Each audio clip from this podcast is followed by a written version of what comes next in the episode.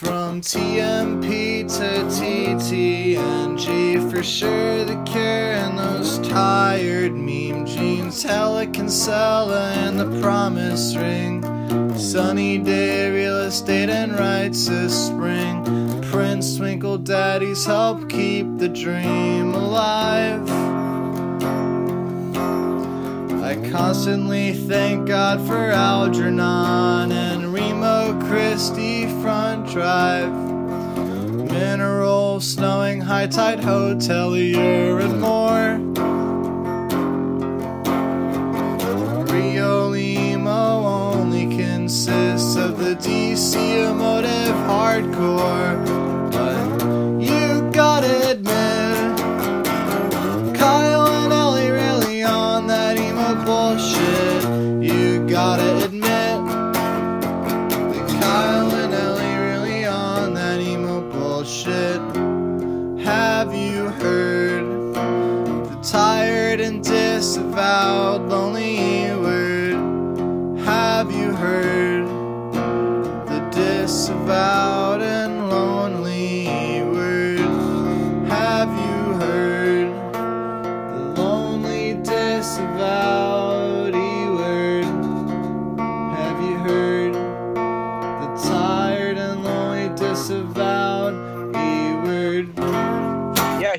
To life at a I think Damage City Fest last year. Are you serious?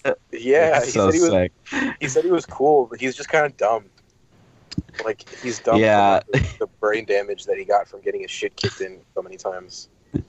Nando literally called me to tell me about that. It was though, like right after it happened. He was just like, I know if the, anyone wanted to know about this, it would be you, Ellie. So I appreciated that. Hell yeah. Okay, uh, do we want to start this episode? Hon- Honestly, I think we fade in after we say uh, Nando met Rick to life, but uh, Yes. episode 43 of the E Word, uh, the first episode of this year, of this decade, and it's not in a decade under the influence episode. It is a loose catch up episode. This is Kyle in Madison. I'm recording with Ellie, my friend in Austin. Ellie, what's up? Um, not much. I'm doing good. My hair's blue now. I don't know if you saw on Facebook, but I'm stoked on my hair being blue. I've wanted to dye my hair blue since I was like 13, so I'm stoked. And we are recording with like 10 minutes notice, really, uh, with Claudio from Yeah. Commander Salamander, who's in a Target parking lot in DC somewhere. Hell yeah! Round three, motherfuckers. Let's go. First, first round three of the fucking E word. I'm. That's not true. champion. That's not That's true. not true. I don't care. I'm making it true. You just put yourself in the Hall of Fame. Yeah. Hall of Fame. There's only one. It's me, baby. Wait, who? who- Wait, who did the three times? Tyler. Fuck. And I think somebody else. Ben has been on twice. Ryland's been on twice. Yeah, I had to. I had to come feel on like and there's- protect the protect the the fucking title for being on here. Although to be fair, uh, one of the times that Tyler was on, uh, they were sharing with other people, and I think generally you you always have. No, that's not true. You shared with uh, Liam once. Yeah. Shit. Yeah, I sure did. All right. yeah, well, uh, fuck it. Cla- uh, Tyler doesn't actually exist. They're a figment of our imagination. It's all it's all Claudio. They live in Iowa. What the fuck is that? That doesn't even exist. I genuinely think we should like melt several states into like one state. Like the Dakotas need to be one state. Like Iowa, Indiana, Illinois should all be one state. Um, They basically are. I drove through them this summer. There's they're I- all the fucking same. All right, but this is strange that you are that you are trying to melt all the big ass states into one, and not like the East Coast, which could easily just benefit from being one. Okay. oh yeah, Delaware, New Jersey, and Connecticut can all be one state. I don't give a fuck. Um, we could divide California into like five states, so we can keep that nice round fifty number. Well, welcome to the G word. This is a geography podcast. I feel like I might I might be subconsciously like stealing a bit from Chapo Trap House right now, but um, I, I think I failed geography in high school. I don't even remember. it's that that's the subject with the rocks, right? Yeah. Yeah. Um, like sedimentary, igneous, and then what's the other one? phosphorescent. Phos- phosphorescent. All right. Igneous is the one that comes from volcanoes, right? Ain't that shit a Pokemon? All right. Okay, so as you can tell, this is a loose catch-up episode. Um, you're probably wondering where is that 2017 episode that you recorded out of order and didn't even come up with one. Uh, I would like to know the same answer. Uh, we have been ghosted and then ghosted and ghosted and ghosted and then hey, can you do tomorrow and then ghosted again. So um, maybe we fly with just doing that one with someone else. Maybe we do it just ourselves. Maybe we don't do it at all. I don't know. I'm about to send the email for the 2018 one, so I don't. It sucks. It sucks because we were, we literally had it scheduled, and then it was like yoink. Yeah, it got stolen from us. Um, it's probably just like a busy time for that crew. But as for the 2018 episode, there's uh, there's uh, I might not even be on it. I might like dip and just like let you have our esteemed collaborator Ian Cohen on to co-host for that one. You could probably tell what it is just by knowing how you're disgusted by it. But my thing is like, there's already a five episode series of podcasts about it. Why did people want that one from I, us? I don't. I don't Get it. fucking know. I don't fucking know. And like, I, well, I'm just saying, Kyle. There's not much to me to be gained from like me sitting in a room with an artist, or I don't know. Sorry, like sitting on a podcast with an artist and just being like, "So I didn't really like this song. Uh, can you tell me why I should like it?" Wait, I'm so confused. Who the fuck are we talking about? Spill some names. Oh. Yeah, Oh, the one that won, huh? Gotcha. yeah. I didn't like that shit either. It's- it's insane. I was really expecting to win, but I guess I like vastly underestimated like how many incels are in our audience. I'm not surprised, but most of the albums that we wanted to talk about, we got to talk about just by them getting, getting voted in. Like, like I am so shocked that we didn't have to do like a modern baseball episode, yeah, what? That's kind of crazy. but we It did. got like they just got outvoted every time. yeah, So uh, when is Mom Jeans coming on? we. I guess we we successfully avoided them. Damn. they uh, they would never have come on. Um, although I do think it would have been funny to do like a live reading of their like rejection email on the podcast. Really? Wow. I didn't even know it went that. Like, you, you tried to get them on and they said no. No, Oh, no, no, no, This no. is all hy- I'm just saying hypothetical. had- if I- Oh, okay. I, I was like, damn. Uh, don't know what we're gonna do about 2017 or 2018, really. Uh, but so first episode of 2020. Um, you know, we just had holiday break. We just had an episode come out a couple weeks ago. What the fuck's up, y'all? Ellie, what have you been up to? Uh, just just living life. Uh, I I don't like going on vacation. Like I had to request like nine days off from work to go to Palm Springs and then Las Vegas. Um, and you know that's that's cool. I want I, I wanted to meet Dina's family and like see my family, but uh, you know my paycheck took a hit and that sucked. Wait, where is Palm Springs? It's in California. Oh, They live in like a they live in like an old people retirement home. It's weird because Dina's not actually very much older than me. She's only like five years older than me, but her parents are like my grandparents' age. It was it was an it was a neat experience. Uh, is it, they they keep it very very warm inside there, so I kind of just napped for like four and a half days. That's savage. We got our cat registered as an emotional support animal, so we could take her. Um, and so we so we flew into Vegas and then drove to Palm Springs, and then drove from Palm Springs to Vegas to fly back out of Vegas. Um, and so we kind of let Juno like hang out in the car with us.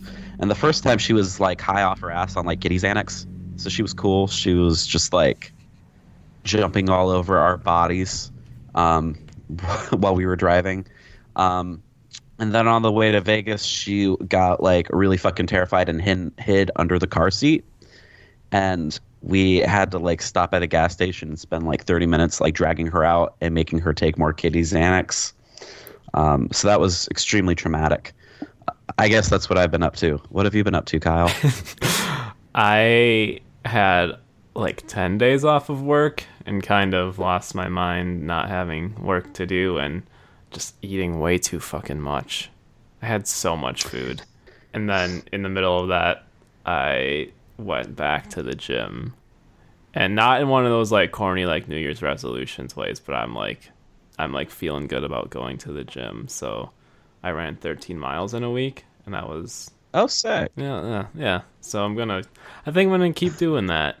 Um what else? How long? How long does it take you to run a mile? Since we're an emo podcast, 4 minute mile. Uh, yeah. Uh, I I'm upset that you took that from me. It was like in my hand. Then you like, go, like your hand ghostly went through the screen and grabbed it from mine, and I'm very upset. I I tend to do that sometimes on this podcast. It feels good that I can predict where you're going with things. Um, I I I listened to a shit ton of Blink 155 over break, and I, and it, it got to the Yeah. point where I was like, "Oh, this sucks." Like I I'm just like sitting here laughing by myself. uh, what else did I do? Um, I saw three movies in a week. Uncut Gems is totally like I like love the internet's response to it because it's like actually as good as people say that it is, but it's also like memeable as Yo, I, I saw that movie. I saw that shit. It was weird. It was stressful. It is yeah, a very I've stressful it's movie. Really stressful. It's I when I okay. I had this tweet lined up. I might as well just say it because I didn't know if it was going to do numbers on the band account. But watching that movie was like watching my own band try to become self-sustainable on fucking selling merch and shit. Holy shit! I did not see that. I saw uh, right before right before I went out for for break. I watched the new Star Wars movie, which was like a load of shit. Um, like, and this like I genuinely like really loved the Last Jedi. Um, and this movie was kind of just like J.J. Abrams like saying "fuck you" to Rian Johnson like the the entire runtime. And then on Christmas, I saw Little Women, which was dope. I saw Little Women on New Year's Eve, and it was way better than I thought it would be. I thought it would be like something like Pride and Prejudice, but it was like Pride and Prejudice, but like didn't feel bored or lost the entire time. Well, yeah, yeah, because it's really like fun and relatable, Mhm. um, and it's Greta Gerwig. So, you know, like the way the way that she directs her actors and constructs her dialogue is always very like real. You Mhm. know, one thing I think is I think is weird is I've been like I've been seeing like a lot of dudes, like just like a lot of like dudes, like like posting stuff like, "Hey, I I just saw Little Women and I was surprised at how much I liked it." and like it's cool. Like i think it's cool that like this uh the this movie that ostensibly is like a like a women's coming of age story that like men are are feeling able to like go see it. Um but i do think it's a little like fucked up because i feel like women have to know like all of men's like coming age stories Right. um, and and men have just been like excused from like being aware of Little Women and like chick flicks. Like they're allowed to not know about that stuff, whereas you know every every woman I know has read Catcher in the Rye once or twice. I don't know. It's just a weird experience, but it it is cool. It's cool that we're finally getting to a point where like y- you know we can we can have gender neutral coming of age stories. I guess like Mhm. can cross lines like that. I probably sound like a fucking idiot. You should cut all of that out. no, I the the only reason why I cut it out is because I fucking hate movie podcasts. Okay, cool. Yeah, cut it out. Movie podcasts are the goddamn worst. Except for how how how did this get made? I like how did this get made a lot. Like like why the fuck would anyone start a movie podcast after like 2010? Because as soon as podcast was like a thing, there was like 1400 of them. Really, I didn't really give a fuck about podcasts until y'all started this one. Sick. We're entry level. I did watch the Golden Globes. Uh, and, and uh, you know, to kind of tie it back to the podcast thing, it's really weird that without Ricky Gervais, we probably wouldn't like be here, right? Um, I think Blink One Fifty Five pointed this out a while back. Ricky Gervais kind of like blazed the trail of the podcast format, and he is like a humongous pile of shit. I would say that But that that monologue was pretty savage, though. what was Savage? That monologue at, at the Golden Globes, where he was like roasting the shit out of Hollywood. I mean, I guess, but he's like getting paid to do it. They're like paying him to do it. You know, like Oh, he's not saying anything particularly dangerous. Um, I guess the edgiest thing he did was like call them out for associating with Epstein. Um, Mm, yeah, that's right. But And he called out Apple for fucking like trying to make a woke progressive show and then owning sweatshops. it's weird. It's weird because like when you when you like do something when you call something like that out, but also like you've been given the platform to do so by the powers that be, it feels a little bit more toothless. I don't know. Like True. it just kind of feels like it kind of feels like a way for them to be like oh it's it's it's okay that we're doing this because we're aware of it and we're going to let you make fun of us for it but we're not actually going to change anything I feel like that's why it was so fucking shocking when Kanye went on his rant during the hurricane thing when when he was like George Bush doesn't care about Yes. black people when like Mike Myers just like had no idea what the fuck to do and he was standing next to him on Yes. live television. see that's actually cool that's how you actually like shake up the system like everything ricky gervais said was like obviously like workshopped like Did he even write it? hours. I I don't know if he wrote it necessarily. I think like he kind of co-writes it with a group of other writers. Um, Mhm. because you know his Golden Globe stuff is like way watered down compared to his stand-up as far as like, oh, I'm gonna be a naughty, offensive boy type of type of shit goes. Yeah. we should stop talking about general pop culture. yeah, uh, Claudio, what are you up to? What's up with Commander Salamander? Uh, no, y'all just did like a little winter run uh, with Morning Dew.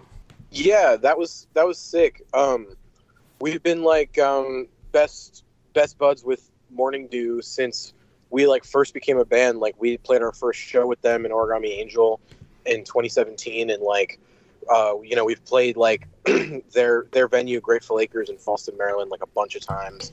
Um, yeah, we uh, it was a cool run. Like we we had never really been to the South before like that. There was a lot of good, you know, like crossover action happening there with like we played Atlanta, um, and that was like the crossover show with um, Dogleg.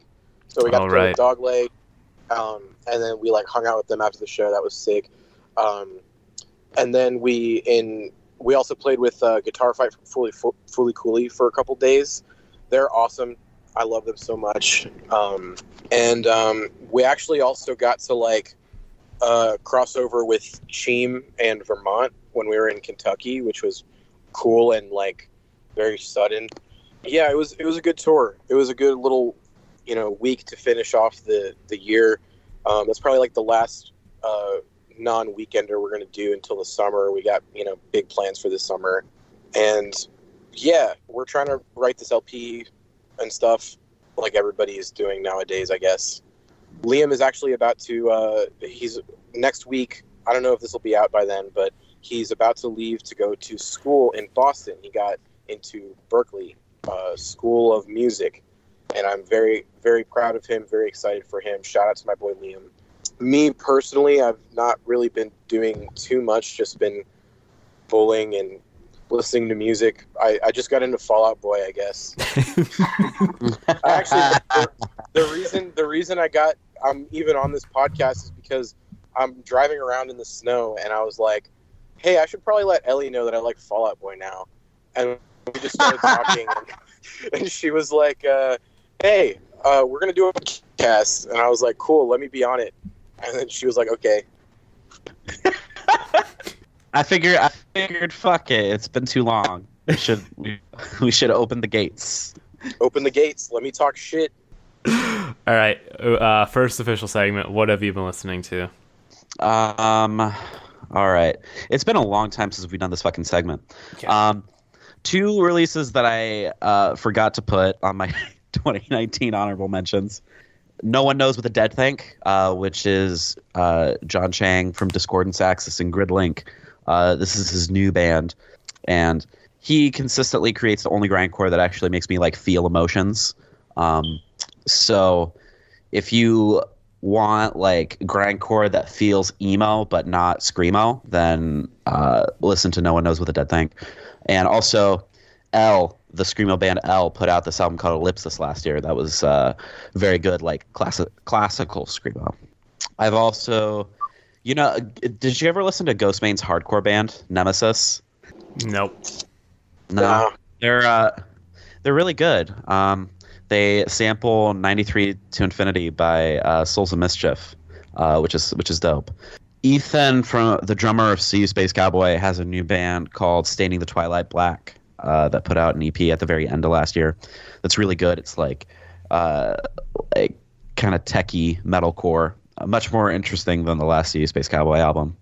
I went back and listened to that Glassjaw album from 2017, Material Control, and it's grown on me a lot. I did not like it when I first heard it, but I think it's it's better than Worship and Tribute. It's not as good as everything you ever wanted to know about Silence, but it's better than Worship and Tribute, which, you know, I love all of Glassjaw's material, so that's saying something.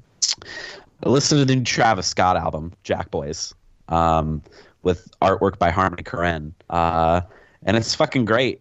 Uh, I appreciate that rap albums are short again now. Uh, uh, I guess that's like a Kanye influence thing. Um, but I like it. I, I feel like it's a lot more accessible than like a fucking three hour mixtape or whatever.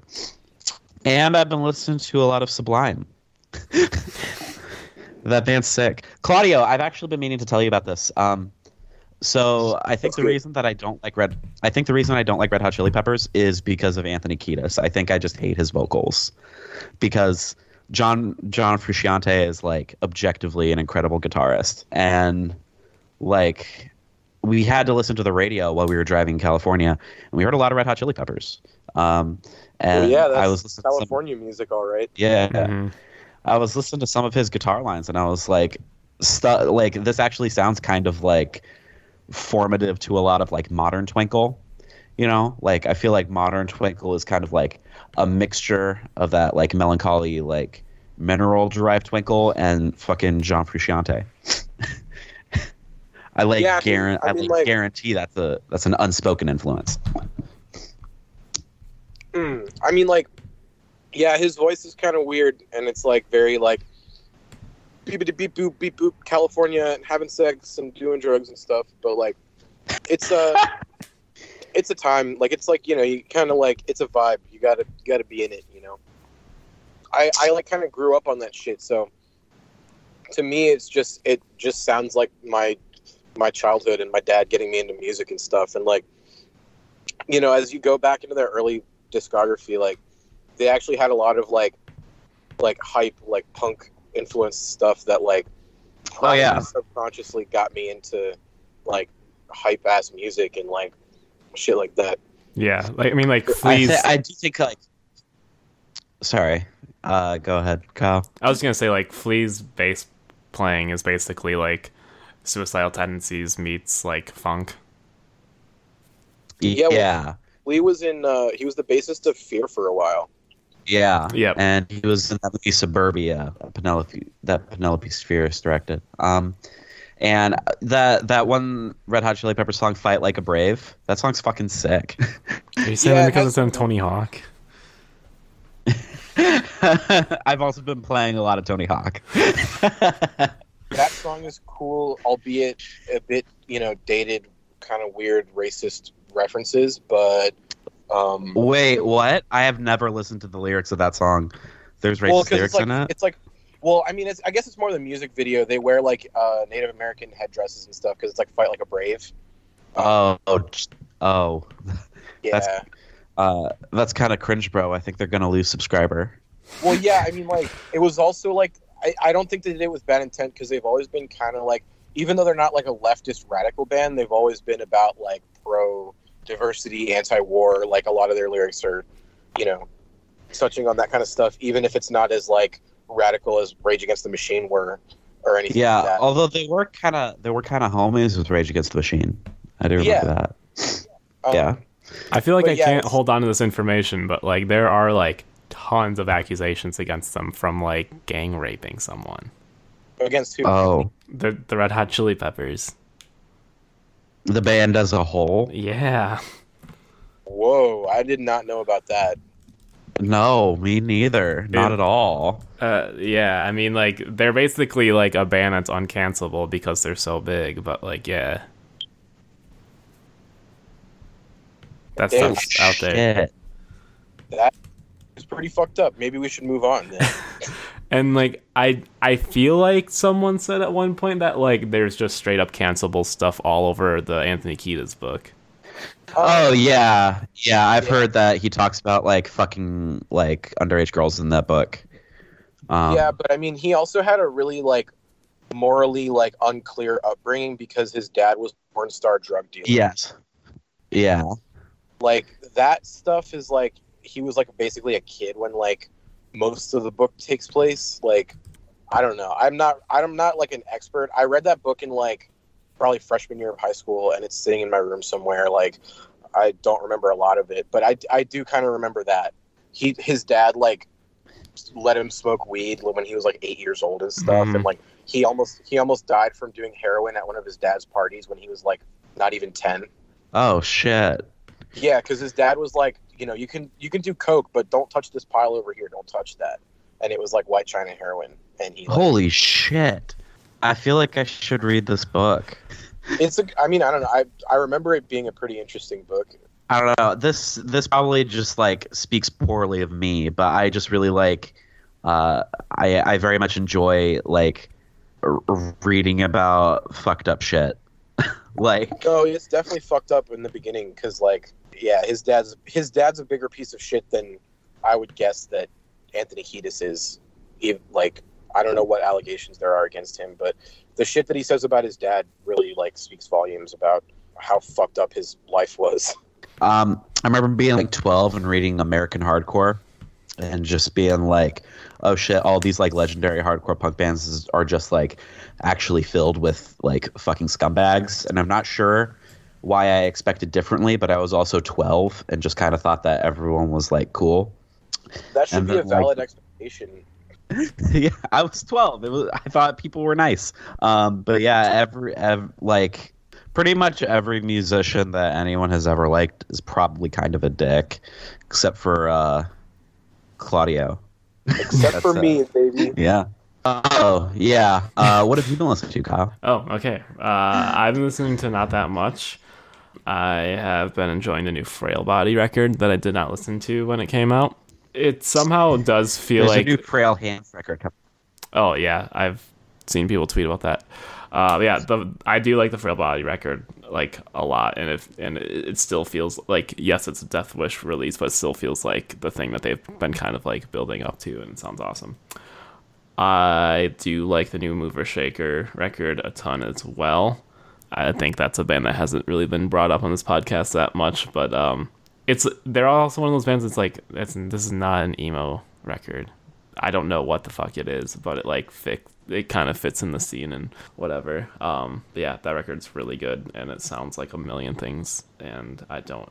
It's like one of those bands that's like kind of like a cheem where it's like, how did you like put all these things together and why does it work? Have y'all listened to that record though? Another truck stop. Yeah, I, I play. I you know I that I heard that album and I was like, this is cool. I kind of like uh, Michigania better. Michigania, Michi- I don't know. Yeah. But um, and then I, I played with them um, in my town, and they blew me the fuck away. Like they're one of those bands that like their live presence and they're like they're just they have like a wall of sound. It's it's crazy. They they're so like such a tight band and like they really do make those uh all those elements like come together so smoothly and and they're they're also just like great people like it's it's a good album. The only thing i would say like i uh like wasn't a hu- like huge on was like the production. It, it felt very like guitar heavy. I would have liked to hear more like you know drums and and stuff like and vocals. Like sometimes the vocals felt a little bit washed out. I don't know if that was on purpose or it was just like a i don't know. I'm, I'm also like i'm not an audiophile contrary to popular belief i'm kind of rambling good, good people, good good music, good album. So Mover Shaker put out a playlist that went along with that record of like shit that inspired it and stuff. And there was a Prince song on there that I've never heard. And then I think I'm having my like typical like dude that likes emo music likes Prince.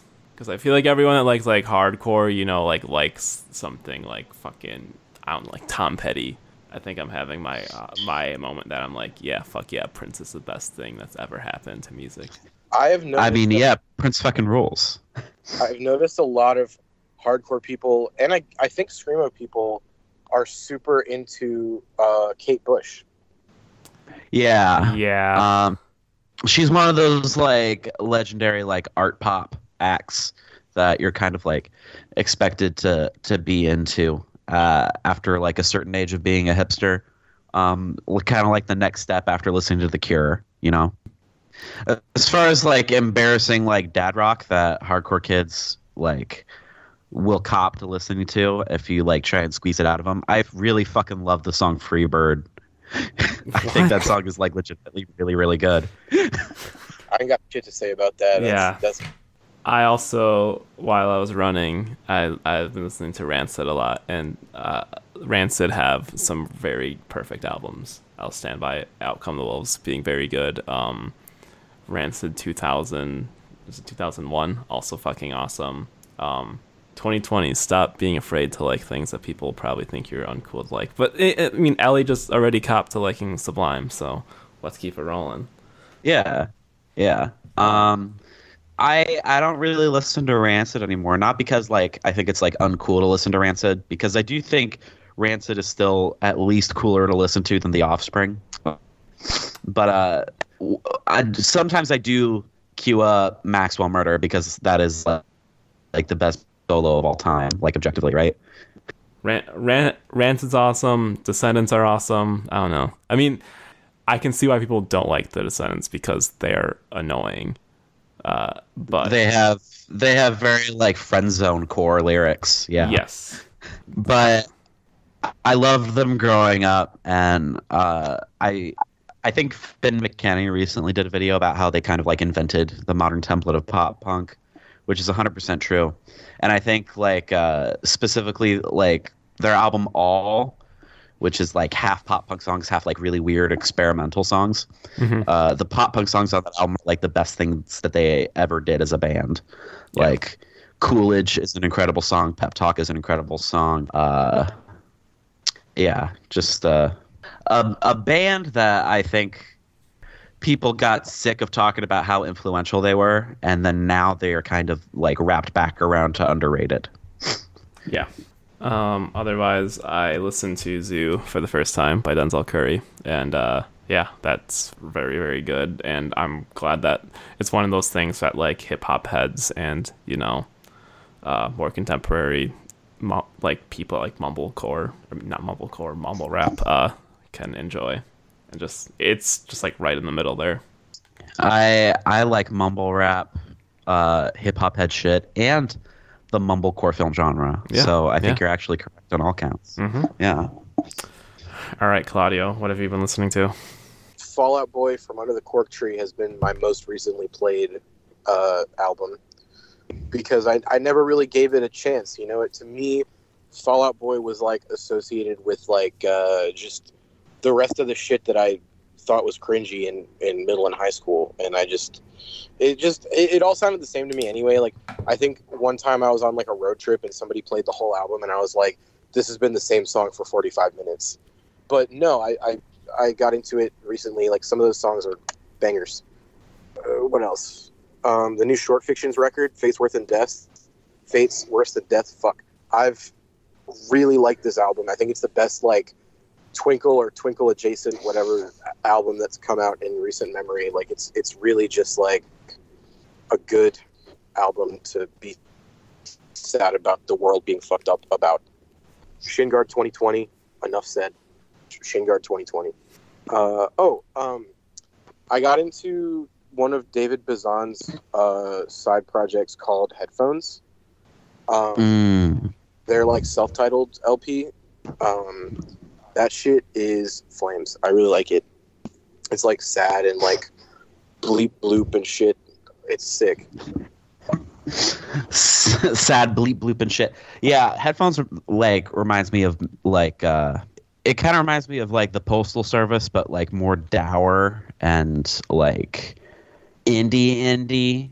Like postal service is like indie the way everyone thinks about it, but uh headphones is like very much in that like Pacific Northwest. It's rainy and you got this album on cassette type of indie. Mm-hmm. Yeah, um, I love David Bazan's music. Like I, I, I fuck with I, I, my heavy rotation has been Phoenix Pedro the Lion. Like that's to me like that's a perfect like winter be sad album because it's like I love shit that like is like narrative and like tells stories. There's that one song I- in that record. Uh, uh, I think it's Black Canyon. That's like super like um, detailed about his uncle that was a paramedic and the story that he told him. It's like it's super sad, but it's like it's still really like even though it's like some experience that I'll like never have, it's like feels really cathartic anyway. Like it just is. It feels like something I could relate to, even though I fully do not. Oh, and I've been I I saw that Posture and the Grizzly like got back together or like Yeah. starting, starting to do another album. So I I was like, fuck yeah, I almost forgot about them, and I've been listening to Bush hymns and I Am Satan a bunch like in these past few days. That's the best news. I didn't even know about that. The other reunion that I've been hearing about uh, is does any is this a joke? Is it is it a joke that fucking Kid Crash are getting back together? Is that like real? I th- I think it's a joke. Um, cause, That sucks. 'cause, like they've been teasing like their final album, which they've had done for like three years now. That sucks. So it just it just comes back like every six months or so. yeah, that's damn. I would I would really like to hear that. They should put it out. The thing about Kid Crash that I think is cool is they're one of those bands that actually got like much less heavy as time went on. Or sorry, like they got much more heavy as time went on. I said that wrong. Like they started out like almost more like pop, pop punky, like just like more of like an accessible screamo band, um, and kind of like evolved into like the weird, aggressive, like jazzy, dissident thing that we know them to be now. Yeah, it's dope. They're like uh it feels that like it, it sounds like twinkle, like it's like twinkle shit, but it's like I don't know, it's more deep than that. It's like Yeah, it's so deep. Like it's something that you would find on Tumblr. No, it's not. I I don't know. and they've been a, they did that shit like a long time ago before like it was cool to do it, which is like Yeah. Yeah, Jokes came out in 2007, which is crazy because like the tw- like the Twinkle Scrams thing really started hitting like critical mass in 2010. and I was Midwest else. and I was in the second grade when that came out. So That's fucked up, gross. Holy shit. You're too young to be on this podcast. damn, yeah. I mean, I I turned 21 this year. I'll be able to buy my own booze and shit. Congratulations. buy my own Juul pods if it comes down to it. Oh yeah, so if you're not grandfathered in under this like under 21 thing, No, uh, it already it changed in my state in uh, July, uh, and then I.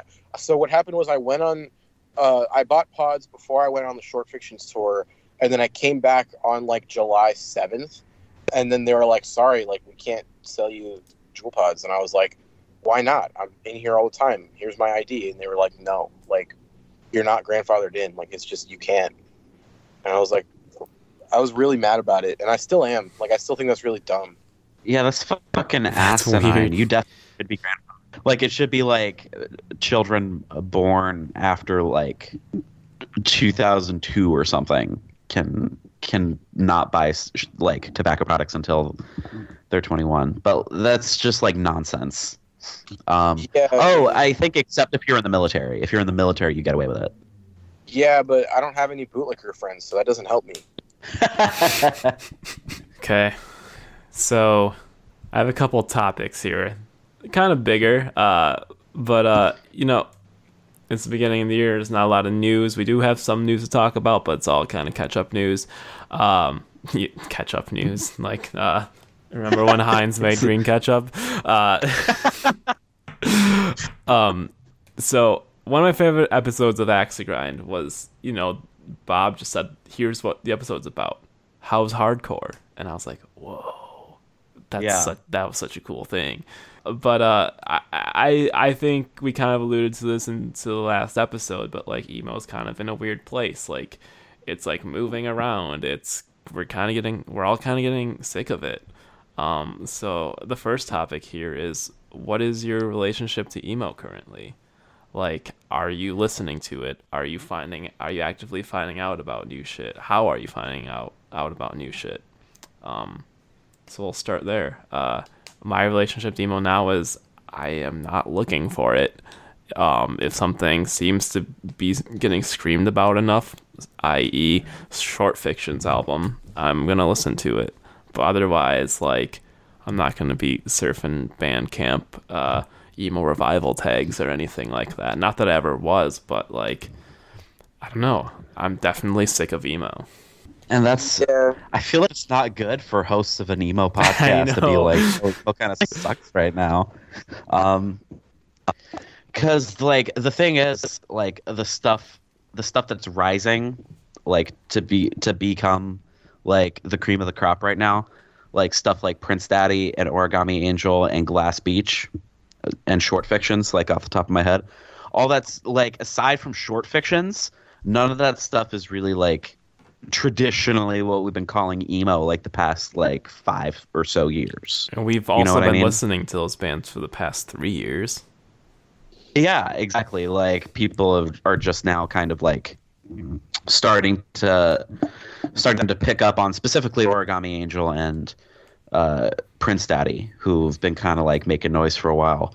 I guess like the first Glass Beach album is like their first like thing, and that sound not completely divorced from emo, but like the lineage it's taking from is, uh, you know, it's it's a lot more fragmented. I actually like.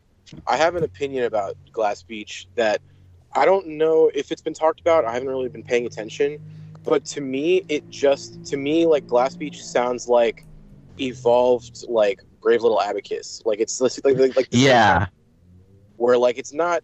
It's like that wasn't. It was only considered emo via association with like Cap'n Jazz and stuff. Um, or like the bands that they were playing with, I guess. Um, is, is that right? Like that Brave Little Abacus were like not they weren't really hip to emo. They just kind of like were in it. uh, kind of. I do think Brave Little Abacus like were emo. They just had like a really like left field experimental take on it, and I know that uh, Jay from Glass Beach is like a huge Brave Little Abacus fan, and I can definitely hear that influence. To me, Glass Beach is a lot less interesting than Brave Little Abacus, though. I mean, it doesn't have know. like the desperation of Brave Little Abacus had, but like yes, it's- it it's- sounds more like sanded down.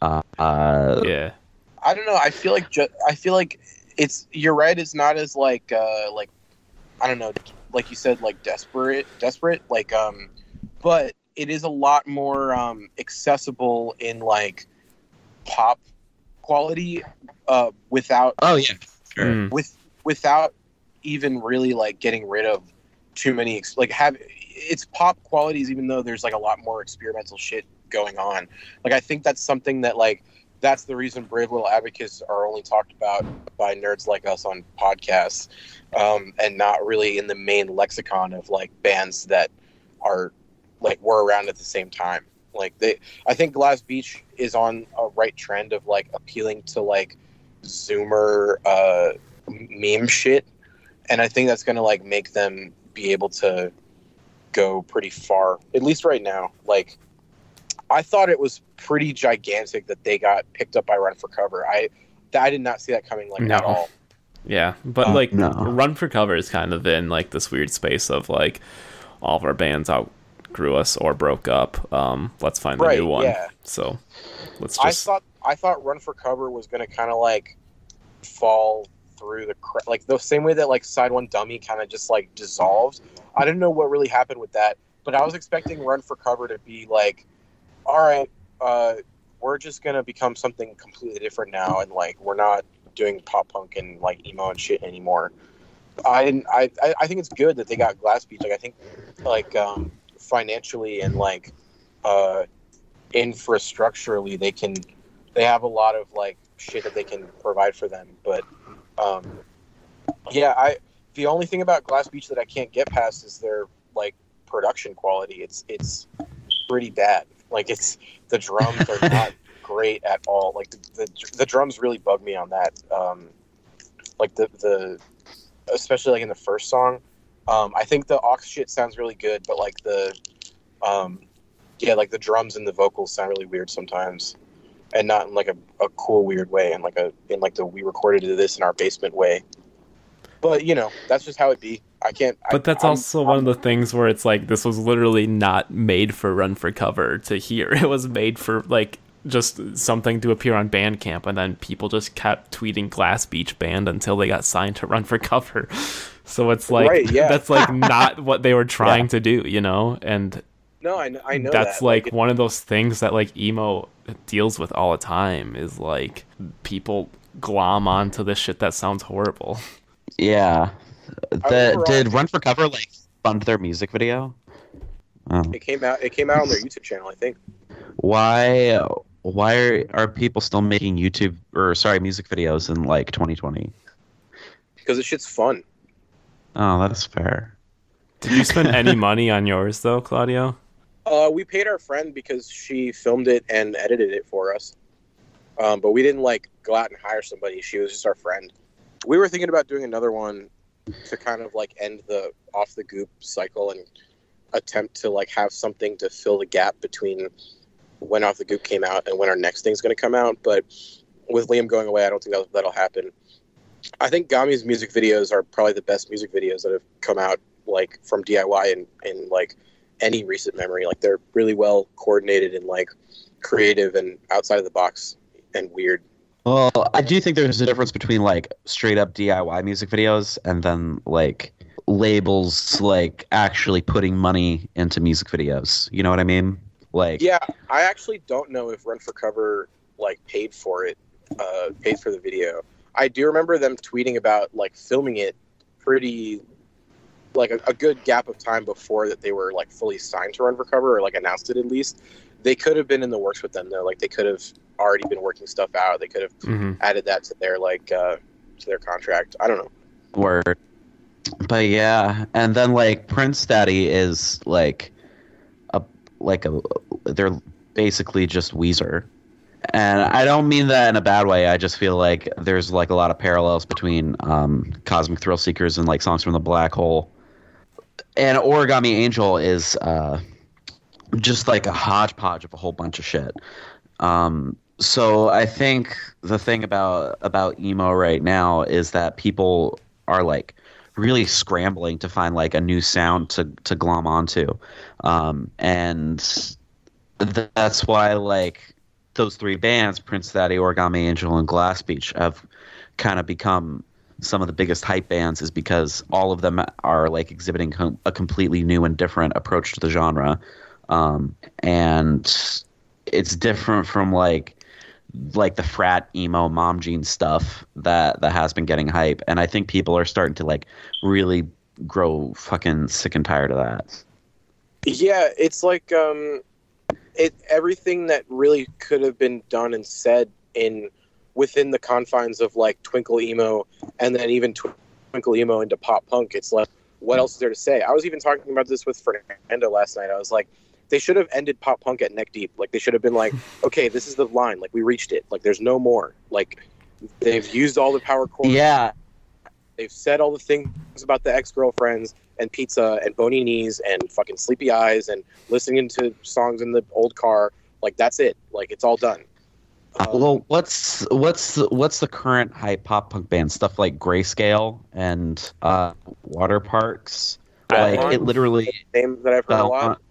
It sounds like disney shit like Yeah, because and I don't mean that as a pejorative. It just is not. It's not DIY. Um, Well- so I that's not really like I don't really hear people talking about it like in my circles.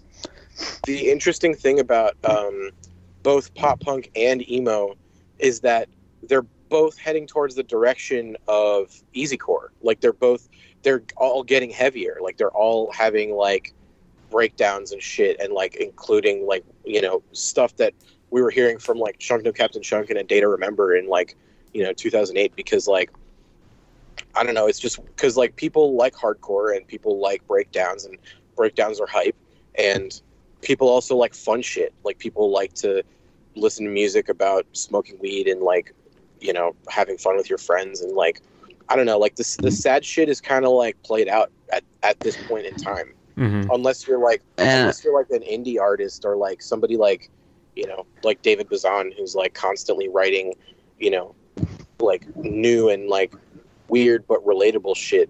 I don't know. There is there's like a select number of people right now that can pull it off. And obviously the wave has been hip hop for a while, but like we've made this point over and over and over again that the kids who would be starting new pop punk bands and new emo bands are instead just becoming like rappers in the in the emo rap type of vein. And uh, uh, Finn, I think Finn McKenty made this point already, but like when you listen to like a lot of like the stuff like Lil Lotus or Lil Gucci High Waters, it it really just sounds like pop punk, but with more noticeable auto tune and with 808s instead of acoustic drums. yeah that's Yeah. totally like a thing like that lil peep was doing that too like Yeah, I made the note in here: is emo being eclipsed by hardcore, or maybe even Oh, for- indie? Like, like, do you think that I- like, like just the popularity of hardcore and the appeal of indie have made emo glossed over for like maybe like a, a year or two? Like, like I guess it puts Yeah. it puts emo almost like behind. I absolutely think that. I think that like hardcore as a genre is like more every it's like everything about emo but better. Like it's like it's just like yeah, everything pol- even politically and like socially and like I don't know, it's just like it's what it's what people really want to hear but like it's kind of hard to find because of this weird uh like band like stigma I want to say like bands like that are like in local scenes and like bands that aren't like huge. They have this weird adversity to like promoting their shit online and having like more than just a Bandcamp page out of I guess fear of looking like a poser or looking like a local band. Like I don't really get that, but I know that there's like a lot of a lot of cool bands doing like new and innovative shit that are like kind of getting glossed over in favor of like metalcore revival shit that like doesn't really need to be a thing. yeah. Um, the thing I've noticed, I think this has been the case, you know, starting even in like 2014, but it's definitely the case now uh, that like e- like emo bands that kind of gets to some level of popularity become subsumed into the indie industrial complex. And then on the screamo side, it's kind of going in two directions. Half of screamo is just kind of going like, "Fuck it, I guess we're metalcore now," and like being usurped into the hardcore scene.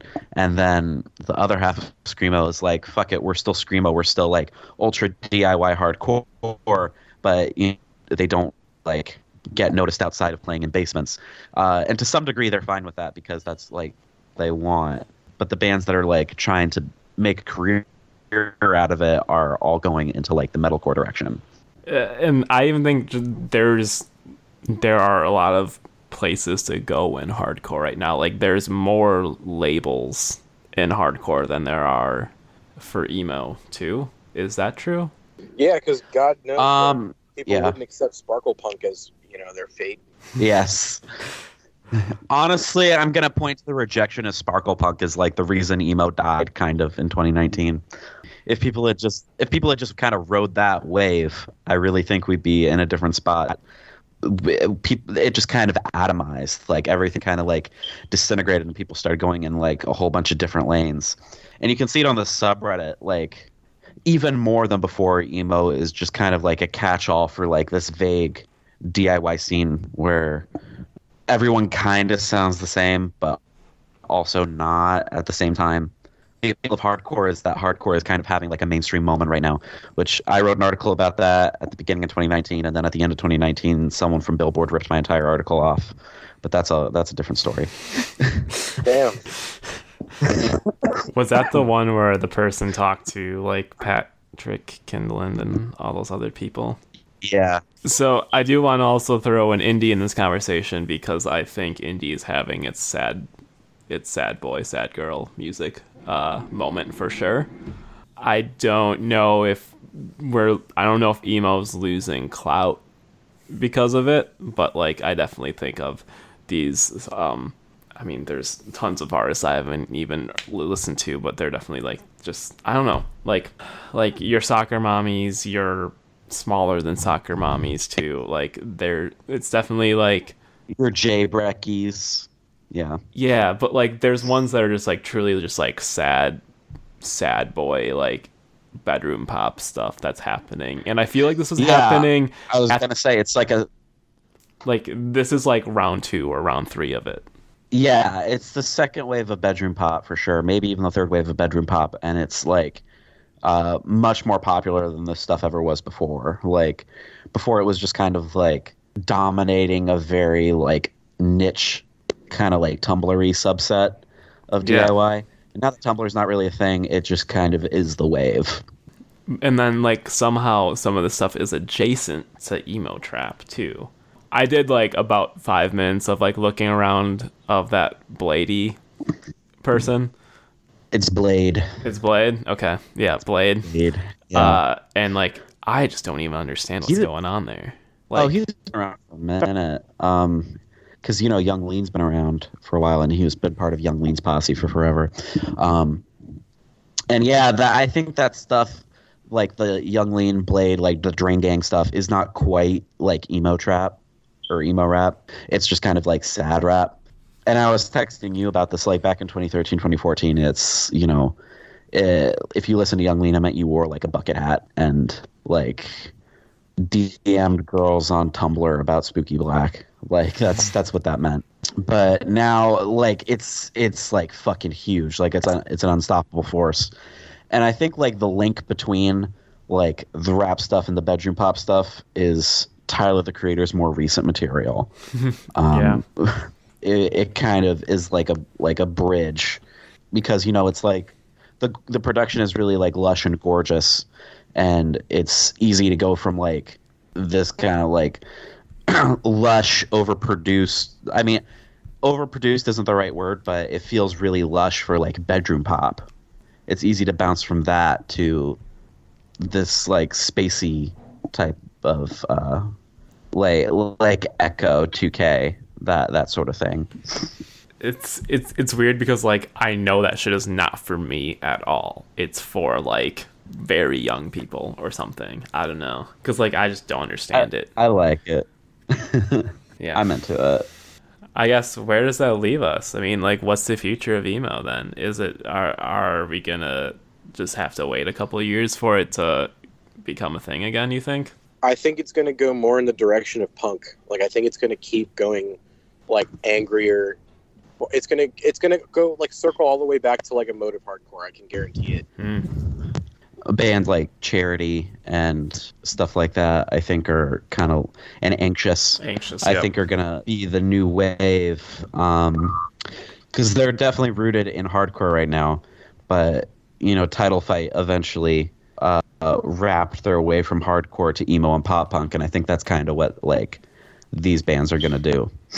the thing is that I know that there's, that there's someone listening to this in some city that has a really poppin' scene right now, and it's gonna be like, "What the fuck are these fools talking about? Emo is alive and well." And like, that's very that very well can be the case, but like, I think just from an internet's perspective, I mean, there aren't that many emo touring bands right now. There really aren't. Like there, that's you can have like a flourishing scene and only have like five bands and Yeah. still not feel like you know and like those bands don't even have to like blow up. Like there's places in fucking like like for example Fallston, Maryland. You know Morning Dew scene. Like that's that's a place where like people don't really like pay attention to internet shit at all, other than like you know probably probably Sammy is like one of the only people. Sammy Heck is like one of the only people who actively participates on like Twitter and and you know like actually like you know, keeps up with shit. A lot of that shit is just like people go to shows because that's the thing to do, and like that to me is like the purest form of DIY. Like I wish yeah, that like you know I could get to that point of like not having to give a shit about the internet and like just kind of being a band and like having a like a active like one-on-one fan base like but unfortunately we are permanently logged on as Ellie says. So that's Yeah, unless unless you start out that way and end that way it's you're just kind of doomed to be uh, online We're terminally online. Terminally online. You know, it's a shame that I wrote like this super articulate piece um, because I think it just drained my ability to like do words. Uh, so I just sound like a like a fucking dumbass this entire podcast. Well, it's okay because that was a really, really well written article. Oh, oh, thank you. I appreciate that. Um, so we've so we're already an hour in. Do you want to talk about your your piece, or do you want to table it for another time, or like? All right. So, um, yesterday, I put an essay kind of about uh, DIY and its relationship with uh, liberal politics in contrast with like leftist politics and kind of the way that uh, online DIY culture has kind of like failed us, either because of the way it's allowed neoliberalism to co-opt identity politics and use like hollow representation as a replacement for um, actual empowerment and uh, the way that DIY has kind of weaponized cancel culture in a really uh, gross, counterproductive way that has nothing to do with the restorative justice that everyone likes to talk about. Um, so you can go read that piece uh, at you don't need maps.substack.com. It's called Let's Talk About DIY Twitter. And I would suggest going and reading it before we get into this discussion. Okay, cool. I'm glad you're back. Um, Kyle and Claudio, you both read this piece. So what were what were your thoughts on it? I really liked it. Um, I thought it was it put a lot of things like um, into words that like I felt, but like didn't really know how to um, like phrase myself because like I'm not um, as involved in like I don't know like politics of the scene as I should be. Like the like the thought of that stuff kind of gives me anxiety due to like that one time that I was like thrust into it, and I just like since then I've been kind of avoiding like you know talking about it outside of my like in real life friend group. Um, Yeah, well, it's an anxiety-inducing space because of how like angry and defensive everyone is. yeah everybody has their uh, their takes and they're like everybody is like outraged about something even if it's like you're on the same like team and so it's like i don't know. It's not like i actively avoided it. If it ever came up in conversation i would talk about it.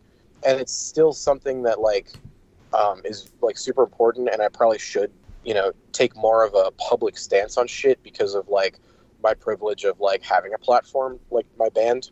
But yeah, like back to the, the article, like I, I really thought it was um, well put, especially I really like the part about how a lot of people don't put their, uh, you know, the way they tweet about politics and their like diversity and, and, you know, leftism and stuff. They don't put that shit into practice and they kind of just like say the same shit to the same people who agree with them and then give themselves a pat on the back or a cookie for, you know, even thinking about diversity or like having you know a non cis straight white man on a bill like it's like it, it's there's a lot more to that than there like people even like really say and i, I really respect that it was like it, it's kind of like a it sh- that shit should be put on a zine and given out to people as they walk into shows like it just kind of it's like an outline of everything that like is wrong with the scene right now and i think everybody should read it. I, I think that it should be uh, talked about way more. Yeah, kind of wrapping it up back to like what is our relationship to emo right now. I think a lot of the reason that we feel alienated from emo as a scene is because it's kind of like descended into this morass of it's too it's too socially complex for anyone to parse without like immediately being attacked. And also, like people's uh, people's stances change on shit really quick, and it's kind of hard to. Everything's moving so fast that like the public opinion on somebody or something will change so quickly that like it's Yeah. kind of there's mm-hmm. kind of a whiplash, and then it's like a flash in the pan, and then so like that people are like, oh yeah, this is what we think now, and then there are some people who are like, oh what what happened to this? Like what what's the deal with this? And they're like, it's not my job to educate you, dick. Go fucking read a book. Yeah. The opinion that was woke to have last week is now problematic to have this week, and it's going to be fine again next week. It's Yeah. it's real fucking weird. Kyle, what did you think? I thought it was just dominant. Like it, it it's like it's it's very hard to just be like you're wrong about anything because everything is just so it's been true the whole time, you know what I mean? Like it's something that like no one wanted to put into this manifesto like you did, I guess. And I I know that you personally got like DMs from people mentioned in the article and stuff. Um Yeah. And I thought that was like brave of you to name drop like Nicole's experience in there, or not her experience, rather than just like I mean, wh- when I was talking about Nicole, I kind of was, you know, trying to take accountability for the fact that I, I, I feel like I participated in trying to take away her space to grow as a person and improve, Yeah. which I think she's still capable of. and I do think like people who are marginalized are much more vulnerable to being victims of counterculture and then that isolation, you know, uh, from a community that they thought was always going to to be there, a community that they rely on for like emotional support, that gets stripped away, and you know it's so easy for people to fall into into self harm or be more susceptible to harm from others when they don't have like a community backing them up, and you know I with with some people I do as I say in the article I do think it's best for them to just go the fuck away, but I try. I, I think we should try and err on the side of uh, helping people learn and grow. Like that should be the the purpose of this progressive scene that we're trying to build. Because you can't you can't have a progressive society when people aren't on the same page. But it's hard to get people on the same page when instead of trying to educate them, you just kind of drop them into a boiling pit like a like sorry i got off track. I think it's hard it's hard to educate people when you know they have a fucked up perspective if your first response is just to cut them off you know? Mm-hmm. And also you mentioned like something that I feel like needs to be brought up, even though I dread bringing it up like every time, is that that's true for some cases, and then in other cases, it, you just have to like this person cannot be trusted, and they have to be like dropped off, and like that's like where you brought up, you know, like Lou Diamond in the article, like that was a thing that like it was a whole more sinister like you know thing. Yeah. It's like it's still, and it's like it's been so long since that happened and like now they're like trying to come back again. Like they're i'm not trying to promote it. Like i'm trying to like not n- name drop anywhere it's coming from but like i've seen it and it's like the fact that like that person it's clear that there's no real rehabilitation possible there. Like it's maybe maybe on their own. Like maybe at some point but like that moved so far beyond like a you know a community being able to like like help and like kind of steer towards accountability that it was it was just like no like yeah because their their like spider web of manipulation is just like so far woven like and they're still like bringing in kids who i think a lot of people who are like maybe younger or newer to the scene and kind of i don't want to say grooming them uh but like definitely like i don't know fuck it grooming them uh you know to just kind of overlook the shit they've done and say that they've grown even though they've done nothing to show that they actually have grown. Um, so yeah, I do. I do just want to. I, I did just want to emphasize that that I do think like sometimes just straight up canceling someone is good for the general health and well being of the community. Mhm. But yeah, I've been. I was really surprised by the response it got. It like did Iron Man numbers on Twitter. Um, lots of people DM'd me about it. Um, and really, I was just expecting to get canceled for it. Well, like, did did you like? Uh, I guess one I wanted to ask, like, what what was the catalyst for you writing this, or like about this topic, like, or was it just something that you had finally like came to a conclusion on with your own thoughts or something? Yeah, this had been like percolating in my head for like a month now, and I'm sure people could tell because I was just kind of like really DMing them about it when it got brought up. Um, like I think I was even like texting you about it like a couple days ago, um, or like a couple days before I started writing it, and then ContraPoints, uh, who is canceled f- for her own shit, um, but she put out the video on canceling, and I was like, I, I can apply a lot of the logic in this video to what's going on in the DIY scene, and I think it's important that we talk about it from a left wing, like kind of more socially responsible perspective. Because another thing that happened is, you know, I posted the article on, on our email, which was a fucking mistake because half the people who commented on that were like chuds who are just like cancel culture should be canceled. One person commented on it like I'm a libertarian and blah blah blah. As soon as you say you're a libertarian, I don't want fucking anything to do with your opinion. Uh, you know, uh, but also, do you remember when we almost got canceled because of that whole shortly thing? More, yeah, yeah. Yeah. So one of the people who was kind of like dragging our ass over it, uh, they're in a band. They like read the article and uh, replied to it on Twitter uh, with their band account, and they were just like, "Hey, this was a really well written article, and it kind of like made me reevaluate the actions of myself and my friends." And um, I think that's that's been my favorite response that I've gotten so far. Is I just want I just want people to no, I I'm serious. Like I just want people Yeah. to like kind of reevaluate the way they've been they've been doing shit, and some people learned a lesson from it. Other people didn't. Uh, I think we're gonna get to it with uh, the Fredo Disco talk later, but I think people uh, kind of just ignored it and went back to their old ways immediately. Um, on that note, I'm gonna hop into Target real quick and buy a phone charger because my shit's about to die. Um, I'll still be on the cool. call. I'm just I'm just gonna probably put it on mute. So okay. Uh, Word. Hold up. All right. I think that's actually like a perfect time for us to pivot to talking about adult mom. Yes. Because Claudio said that he didn't want it to.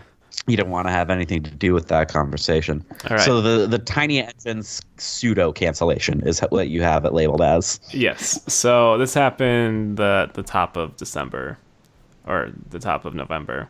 Uh, Adult Mom basically took to Twitter um, that they have not been getting paid royalties from Tiny Engines. Um, that they asked about getting out of their contract with Tiny Engines, but Tiny Engines owns their masters. It will not give them that stuff, and basically went on a Twitter tirade being transparent about this stuff.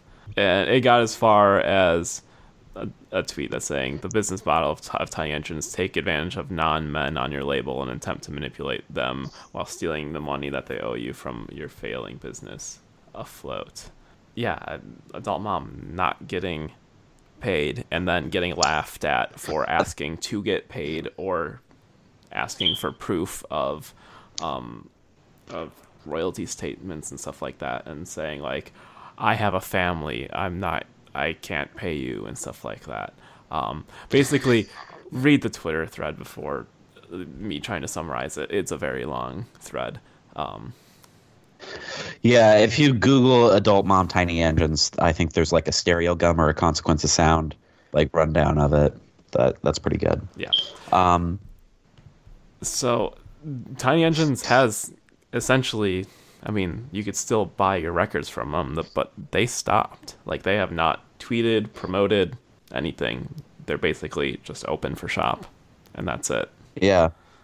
So obviously, it's fucking awful what happened to old mom.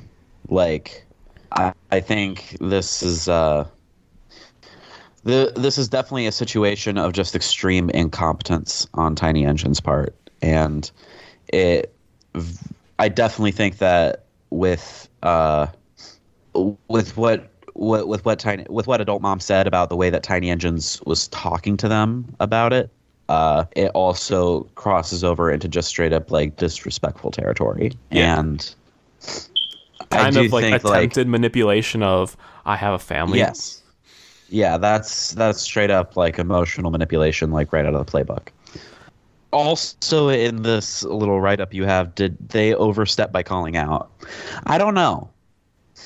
I, I don't know if they overstep by calling out because I feel like at, at a certain point, it seemed like it had been building up for so long that the only way they felt they could get recourse was by talking about it publicly and, and trying to like, that opened up a ton of former yeah, uh, signees being like, "This sounds familiar."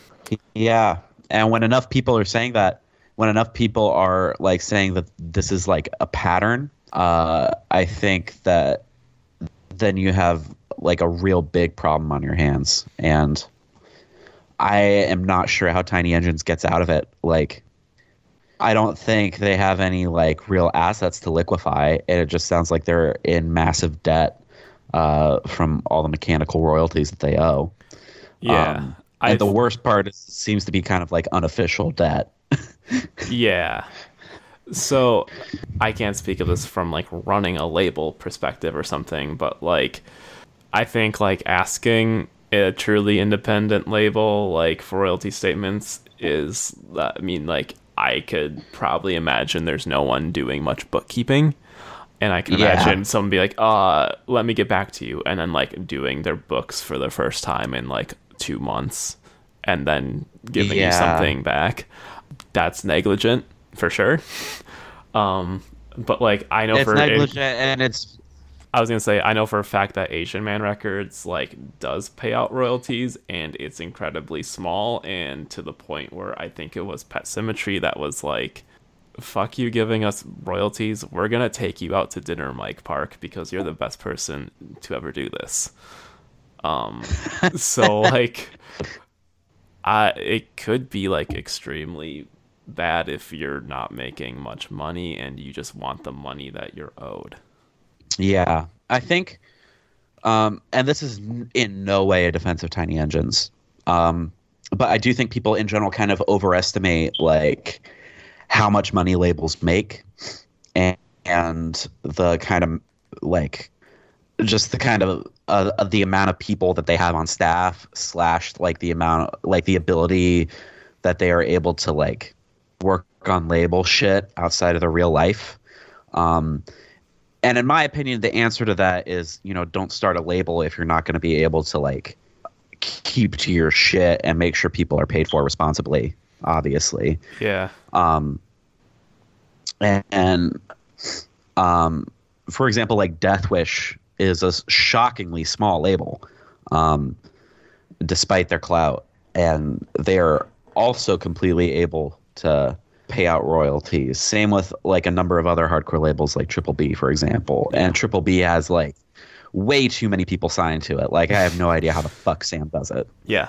um, th- to me, this uh, this speaks to just people in DIY, um, you know, being r- too optimistic, um, and if not handshake deals, then entering into very shaky legal agreements Yeah. and may like just opening themselves up to being fucked over. That sounds kind of victim blamey, but I, again, I want to say that adult mom is not the one in the wrong here whatsoever. Right. Um, but I do I do think people should. Um, I think I think adult mom was not wrong to call this out publicly. Um, and I do think that like the, like a public accountability process was probably the only way that they felt they could get recourse or any actual justice. Um, and, and I think there's like a cynical mindset uh, that would say that you know adult mom kind of grifted uh, the situation into kind of into kind of like advertising their band over everyone else on the label and I don't really want to say one way or the other on that, uh, but I I do think uh, overall it came off kind of like um, self-centered and I I realize that's probably like due to the fact that you know this has been frustration building up for a really long time. Yeah. And so obviously when it comes out, it's going to be like a kind of like I've been getting fucked over tirade. Yeah. Um. I will. So I think I think that consequence is unintentional. Yeah. I think a way to look at this is that, and this is unfavorable, of course, but like adult mom uses Twitter for this purpose a lot. Like, you know, Yeah. uh, str- like not getting paid handsomely, uh, touring musician is basically the genre of their Twitter account. And say if this came from like Strange Ranger's account instead of Adult Mom, like it would have been a way different game. Like everyone would have been like, "Holy fuck, Ti- Tiny Engines, what a fucking piece of trash label." And instead, there are some people that were rolling their eyes at this, which is interesting. Which is a feminist lens to look at it is like, uh, but like, Uh-huh. um, yeah, it's it's kind of fascinating because it's such a pseudo cancellation that like, uh, like no, like. I I think I think Tiny Engines could probably put out a record like at the end of this year, and it wouldn't be the, the worst thing in in in in the world. Like I think that people would would like allow it to happen. There's there's the feminist lens to look at it, which is that like this is uh someone who's not a man, you know, coming out and saying I've been taken advantage of, and people are rolling their eyes at it, which is gross. Yeah, Um, it feels ignorant to say that, like in adult mom's case specifically, this is kind of like, oh, the person who cried wolf. Um, because they, like you said, they kind of just tweet constantly and seemingly make themselves the victim constantly. But in this case, it does it, does seem to be that they actually uh, are, you know, the victim of the situation. yeah, yeah, yeah.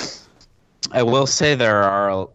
Uh, I don't want to. I don't want to name names, but like several people have like talked to me in private about being uh, scared of adult mom's Twitter presence, uh, because their following is very cult-like.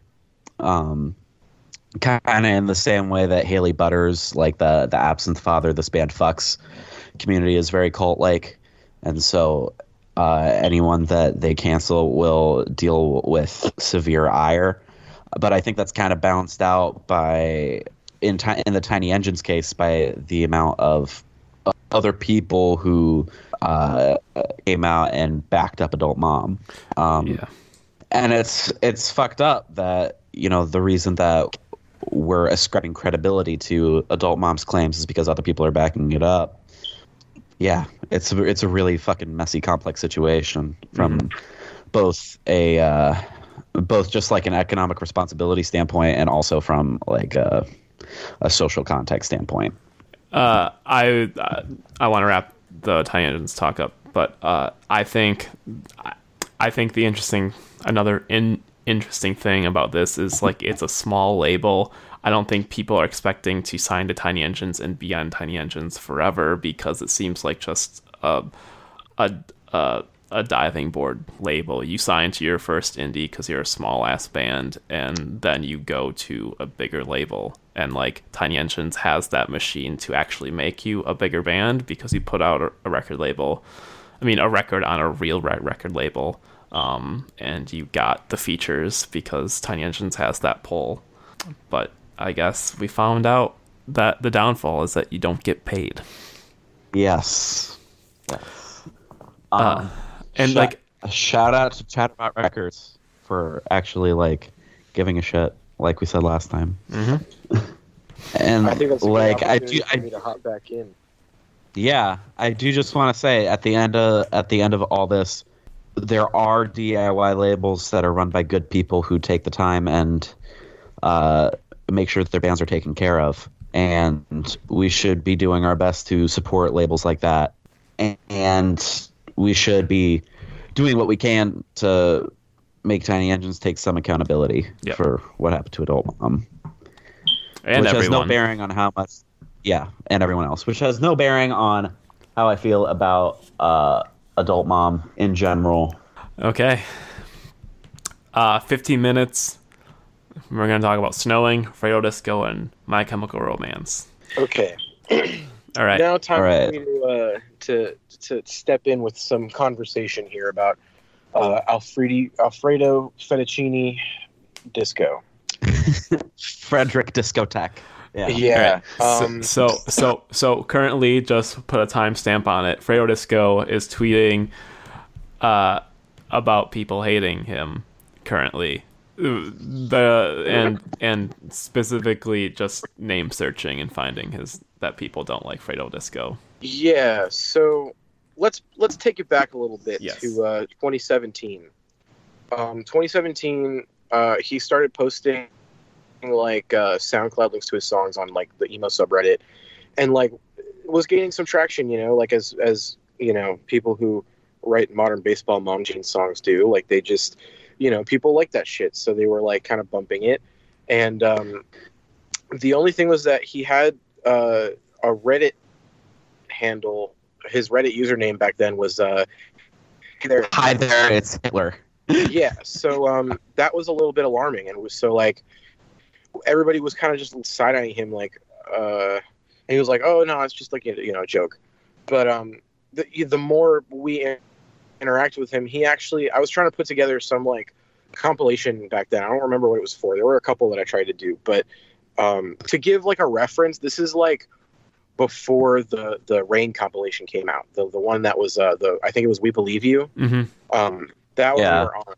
But this was like taking place before that, so like way, you know, back. A lot of shit's happened since then. But uh, you know, we were kind of like we had like a Twitter friend group, you know, and he really wanted to be in it, and so like we had him, but he was constantly just like saying or or like singing about like stuff that was pretty, you know, like ignorant and like kind of sexist and like uh, I think one of the one of the big things that happened was that he tried to just he tried to call a song just bitch like he wanted to call a song on his ep bitch and that the the hook was that you're just a bitch because it's about an ex-girlfriend or whatever. And like people tried to be like hey you know maybe don't uh do that. And he was like all right i guess. Like i don't know. I don't think it's that bad. And people were like no it's kind of that bad. Like you shouldn't do that. And then it was just from then on it was just kind of a laundry list of like us being like how many times do we have to tell you this is not like this is beyond the point of like educating somebody because he's he's my age you know? We were going into this at the same point and it was always me that had to be the one that to be like hey um yeah that's not you can't say shit like that. But then you know as time went on like you know he was just kind of doing his own thing and like uh i think i'm not sure if it was liam or somebody else but somebody went back on his instagram the one that he made his band instagram and found like pictures of him and his friends doing like racist caricatures of asian people. And we were like whoa like this is kind of fucked up. And like talked to him about it. And we were like hey man like you kind of really need to explain yourself. And he was like oh i'm sorry you know it was like a different time. It was like you know. And we were like like fucking whatever man. Like delete that shit and at that point was when we started to like not be friends. We were like fuck this guy you know and we, we made fun of him a lot behind his back because he's, he makes he rips off mom jeans and modern baseball blatantly and it was like funny. Um, and then i guess uh, it i think word got out that we were like u- us and a bunch of other bands that i won't name for their own sake but like we were like talking mad shit about him and just making fun of him because he kind of kind of post cringe all the time and that's when he kind of like just became his own thing where he was like more just into pop punk and he somehow got that like record deal with like first i think he got picked up by like a booking agency, like Yeah. uh, apa thing Yeah. and he got on support slots on a bunch of those like i think he toured with like boston manor and like i, I know there's like one i have mercy one announced and like hot mulligan and shit like that it was like damn uh um and then he got signed by that uh i think it's a subsidiary of like Elektra and warner is that right Fucking insane. But Yeah, yes. he- yeah I think that's correct. He's so this whole time that we've been like doing the DIY thing, he's you know been getting big off of these like rip-off songs, basically like the Mountain Jeans and Modern Baseball stuff, and like people have been like continually like snowball effect, like he's just getting big, like it's just what happens. So now we're at a point where we've gone too long without roasting him publicly, and when he actually like acts up and post cringe, we are like, yeah, fuck this guy. Remember this dude? Fuck him. And people are like, what? What are you talking about? I like Fredo. I, is this just a meme? Is this like Heart Attack Man, where you like don't like him but you do? like, what's wrong with Fredo? What did he do? and so now it's just one of those things where like, am I really gonna like every person that says what happened with Fredo? Am I really gonna list out fucking all that shit? Like, I'm sure I'm leaving out stuff because it was like a good like six months to a year that we were like talking to him and like he was like active. But like, it's just one of those things where like now is the time where he decides to come back and like start trying to like he he thinks that he just has haters. Like he thinks that it's just haters, haters, man. I'm not gonna listen to haters. But like it's people just trying to educate you, even after all the dumb shit that you've done. And it's I'm really Yeah. fed up with it. Like I'm really just done. And today I made a tweet that was like, it's funny to me that like people think that they can educate Fredo without him screaming to his followers about cancel culture as if we didn't already try that three years ago. Yeah. And then I said, in the replies, I said, stop listening to him. Stop going to his shows. Tell your friends to do the same until he listens and puts in some legwork for once. Stats and ticket sales are the only thing that will make, make his ears perk up. I guarantee it. And uh, yeah. I'm starting to get some uh, some some feedback, to put it lightly, on that. Oof. the thing that's crazy to me is like, even despite the fact that he's really young, and keeping in mind that you were the same age and have managed to pick up on shit way faster, just the fact that he continues to fuck up over and over and over again. And people started out so patient, and I think it's only logical that people are just kind of fed up with him now, and are being like kind of short tempered about it. But I think the most annoying thing is the way his persona has shifted from like Reddit edge lord to like UwU small bean on, on his Twitter. Yeah, Uh, because I don't. There's like an unspoken kind of association between being an UwU small bean and being like performatively woke, and I think that perfectly demonstrates like the transformation he has made from being like deliberately edgy, like I'm gonna name a song "bitch," to what he is now, where you know he just, just keeps like making like these these minor fuck ups, but it's okay because he's an SJW now. but it's like it just kind of goes to show the like privilege you can have as a cis straight white guy. Like, literally, like everybody has been just throwing shit at him, throwing him record deals, throwing him support slots, and like he's still somehow like people have been endlessly patient with him, and he's still it hasn't gotten it through his brain that like he's a douchebag. Yeah, I think when your when your like solution or your answer to this is to like act actively whine about cancel culture rather than like trying to take stuff into account. Like he pays lip service to the idea of like learning and growing, but Every I mean, time he does, yeah, because that's yeah. gets him out of trouble. but there's a limit. it's just over and over and over again, and I think he needs to like take a minute. I think he needs to take a fucking break. And it's weird. It's weird because I'm like drawing parallels to like Nick from McCafferty. Like Yeah. Yeah. I don't think it's necessarily done anything as egregious, but like there's similarities in just like the frequency of fucking up and the fact that he keeps saying, "Oh, I'm gonna be better," and then just is not. But like that's the, special thing, about, Fredo. Oh, sorry, I didn't mean to interrupt. I was just gonna say there's constantly like there's this thing that I don't know why it always happens, but like with Fredo Disco, with McCafferty, with Jank, people are constantly like they like miss the whole thing about them being awful people and they're and they'll like be like, "Oh, I love this band," and it's like, "Oh, well, we have to have this conversation again because it's because it because they they're still like in some respect DIY that it's not like brand new where we all know like you aren't supposed to listen to brand new, but like there's constantly people that are just like Yeah. discovering Jank and being like this band rocks, and we just have to. Well, again, I don't even think it's like a like you have to stop listening. Like it's more just like but it's just an adaptation into like more of a holistic worldview. yeah, um with with like DIY stuff like this specifically can I tell y'all a secret sure. Yeah. These people are like fucking feigning ignorance like they are pretending to not be aware just so they can lure you into the trap of having the same bullshit separate the art from the artist argument You over and over and over again. You think so? One hundred percent. I one hundred percent believe this Okay. because people's response is never like, "Oh, okay, I get it. I'll, you know, like." And uh, you know, Fredo's just on Twitter. You can just like at him and like ask him, "Hey, what the what the fuck's up with the shit?" Like, but people are people who are initially on his side who express that initial like, "Oh, I love Fredo Disco," are not the ones doing that. That's kind of a good point. I never really that never really even like crossed my mind. Um, Yeah, yeah, it feels very like almost astroturfy in a way. Like I definitely don't think he's like paying people to do this, but like is that I I feel like it's like a concerted effort to just try and like overwhelm and make us just like stop giving a shit. hmm Yeah, that's really weird. Um, I think it's like a it's a lot more like um, straightforward with like uh, Fredo because it's like nobody's saying that he's like canceled. Like, Yeah. I think the thing is that like He's not harmful, he's just irritating. Yeah, it's like nobody keeps saying like I haven't seen a single person be like fuck Fredo forever. He's fucking out for good. Nobody's saying that. Everybody keeps gently just like being like, "Hey, um maybe you shouldn't like use that like Pepe screeching meme because it was like based on making fun of like autistic people.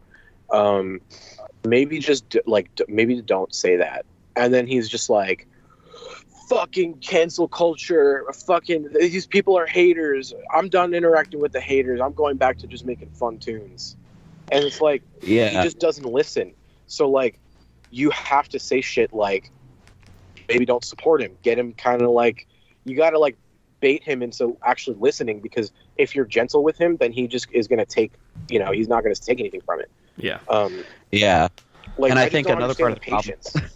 I think another part of the problem is that the people who are like overtly fuck Fredo kind of have this uh, this veneer of smugness, you know, like uh, there was a specific person me and Claudio were talking about, and I was trying to like avoid name dropping them. So, uh, but like just kind of, I I do think like part of the drive to to continue in this endless cycle of oh I fucked up I'm sorry is just people like actively feeding into the actively feeding into it because they want to like hear themselves talk about it when the solution is obviously to just stop talking about Fredo Disco. Yeah. Like and that was the solution for a while. Um, we didn't talk about him, and I actually kind of wish that uh, it. Well, I don't. I don't wish that it wasn't like we didn't talk about him, but like it was more so that like it, we went too long, and then now all of his fans have no idea the cringy shit he did, and like the the pattern of dumbassery that follows him since uh, user Hey there it's Hitler on the emo subreddit. Like there's just all that shit that happens. So like for us, it's like, oh, fucking Fredo again. Like you know, it's just whatever. Like fuck off, man. But for other people, it's like they, you know, maybe have gone to Fredo Disco shows and like have been listening to his records for over a year now, maybe two years, and they're like, you know, what's going on? Like, you know, it, I, I never noticed any any you know animosity towards Fredo. It was because he was kind of he's kind of like untouchable now. Like he kind of we let him get too we let him get too big. Like like I don't know. It's not like we could have done anything about it, but it's it's just a question of like why have people been this patient?